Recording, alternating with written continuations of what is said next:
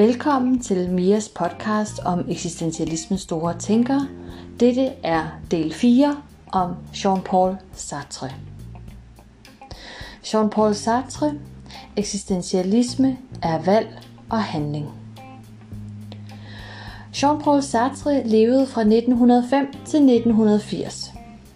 Jean-Paul Sartres forældre kom fra det bedre borgerskab. Faren døde før Sartre blev født, og han voksede op med sin mor og sine bedsteforældre i Paris. Sartre læste filosofi på en af Paris' bedste skoler og underviste derefter som gymnasielærer i den franske provins et stykke tid. Under 2. verdenskrig deltog han som soldat og sad i fængsel i et år fra 1940 til 1941 som tysk krigsfange. Denne tid gjorde ham politisk bevidst som socialist, og han var i mange år en af verdens ledende eksistentialister med en særlig socialistisk toning. I 1964 fik Sartre Nobelprisen i litteratur, men afslog at modtage den. Fra sin tidlige studietid og til sin død var Sartre tæt knyttet til filosofen Simone de Beauvoir, som levede fra 1908 til 1986, både i et parforhold og i et arbejdsfællesskab. Jean-Paul Sartre mener, at vi fødes ind i en verden, der bare er der helt tilfældigt, uden at nogen har skabt den og uden at der er nogen mening med den. Dette kalder Sartre væren i sig. Verden er der i sig selv uden mening. Dette er den første af Sartres 5 typer af væren. De andre vil jeg præsentere lidt senere. Vi er nødt til at forholde os til denne verden, og først når vi har gjort dette, kan vi forholde os til os selv. Ifølge Sartre søger vi et formål med det, vi gør.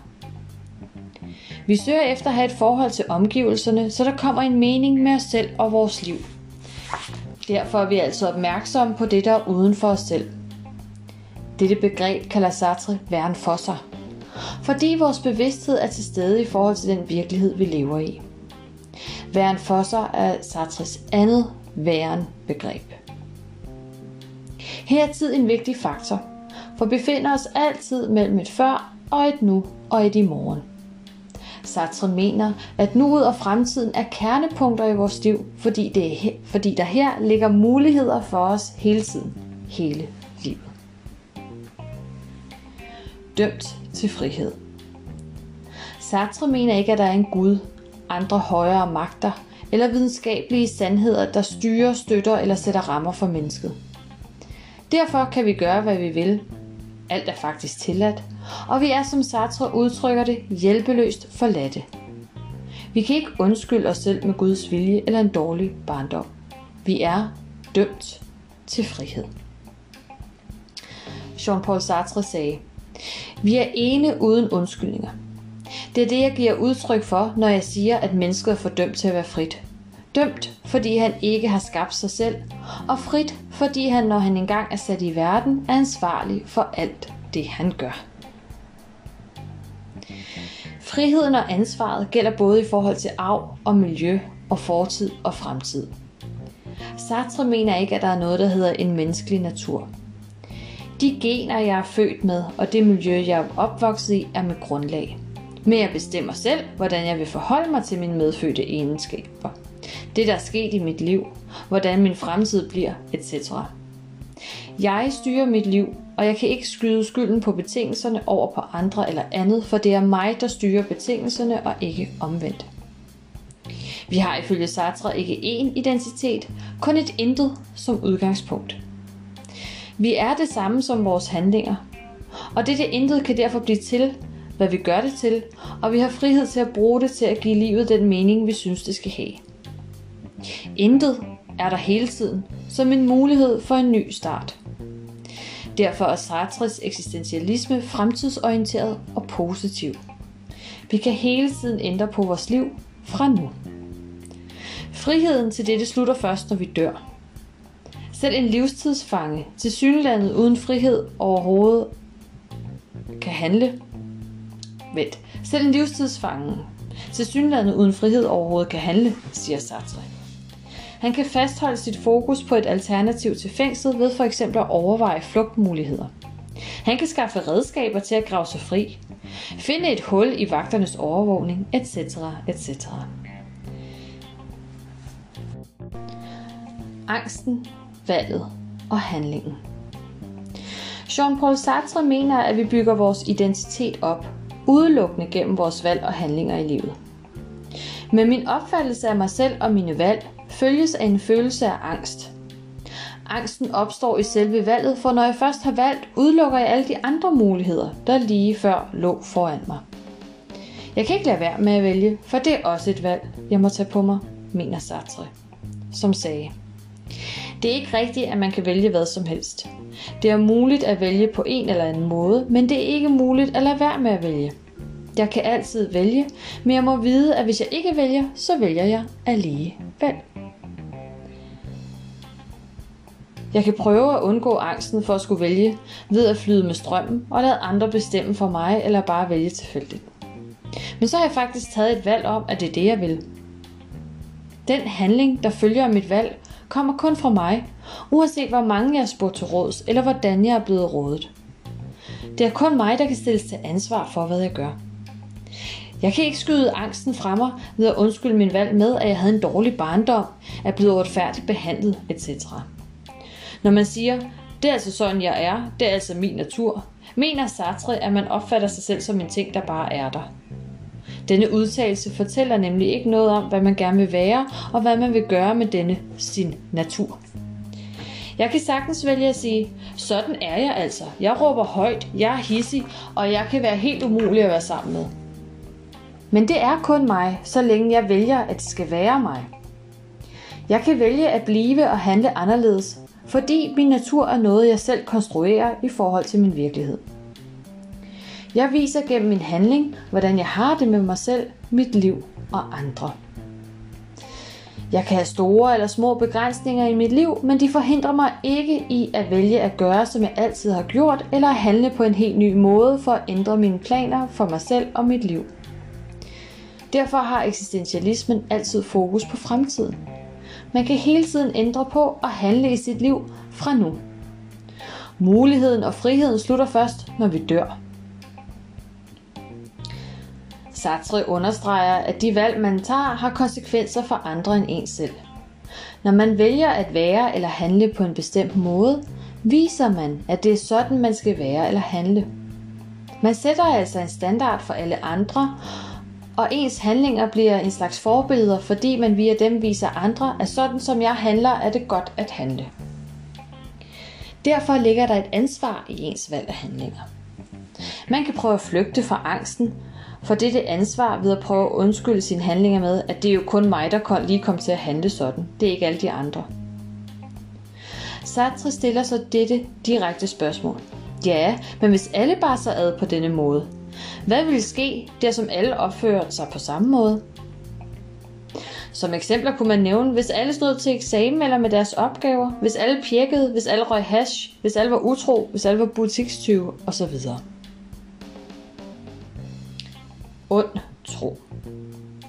Sartre mener, at det kan være svært at se i øjnene, at friheden er så uendelig, som den er, at turde mærke angsten ved de mange valgmuligheder, der er, og at turde vise, hvem man er ved at tage ansvaret for sine handlinger. Derfor kan man vælge at tro på, at man er styret af omstændigheder eller tegn udefra, der påvirker en og gør, at man er nødt til at handle på en bestemt måde. Man opfinder en undskyldning for sig selv og alle andre i forhold til de valg, man har taget. Det kalder Sartre ond tro. Man lyver for sig selv og opfinder måske en fortælling om sit liv, der kan hjælpe en til at glemme det ansvar, man ikke kan undgå at have for den måde, man handler på. Man prøver at glemme, at hvis man flygter fra at vælge, er dette også et valg. Kort sagt, man prøver at flygte fra, at man selv er den eneste, der kan give livet mening, fordi der med den vilje følger angst og en følelse af ensomhed. I stedet vælger man at følge normerne og strømmen og bliver i sine vaner dag for dag. Skulle tanken om et alternativ dukke op, bliver den hurtigt fornægtet og skubbet væk, og man fortsætter endnu mere målrettet den vej, man plejer at gå. Men, som Sartre siger, friheden i livet er også en frihed til at flygte fra at tage ansvaret for sit liv. Hvis man spørger en person, hvorfor han eller hun aldrig har haft en kæreste, kunne svaret så måske være: Ja, ganske vist har jeg aldrig kendt den store kærlighed eller det store venskab, men det er fordi, jeg ikke har mødt en mand eller en kvinde, som var værdig til det. Hvis man lever sådan, lyver man for sig selv og for andre. Ens liv bliver falskt og præget af selvbedrag, fordi man lever på en løgn. En stor og fortvivlet tomhed og meningsløshed kan komme over en sommetider, når muligheden for frihed og valg trænger sig på, og et alternativ viser sig. Disse følelser opstår, fordi man er blevet fremmed for sig selv. Man kan vælge at ignorere dette og blive i den onde tro som en livsløgn, hvor man følger strømmen og bedrager sig selv, selvom man inderst inde godt ved, at der er noget galt. Og som Jean-Paul Sartre siger, den feje gør sig selv fej, og helten gør sig selv til helt. Der er altid en mulighed for den feje til ikke mere at være fej, og for helten til at holde op med at være helt. Fremmedhed.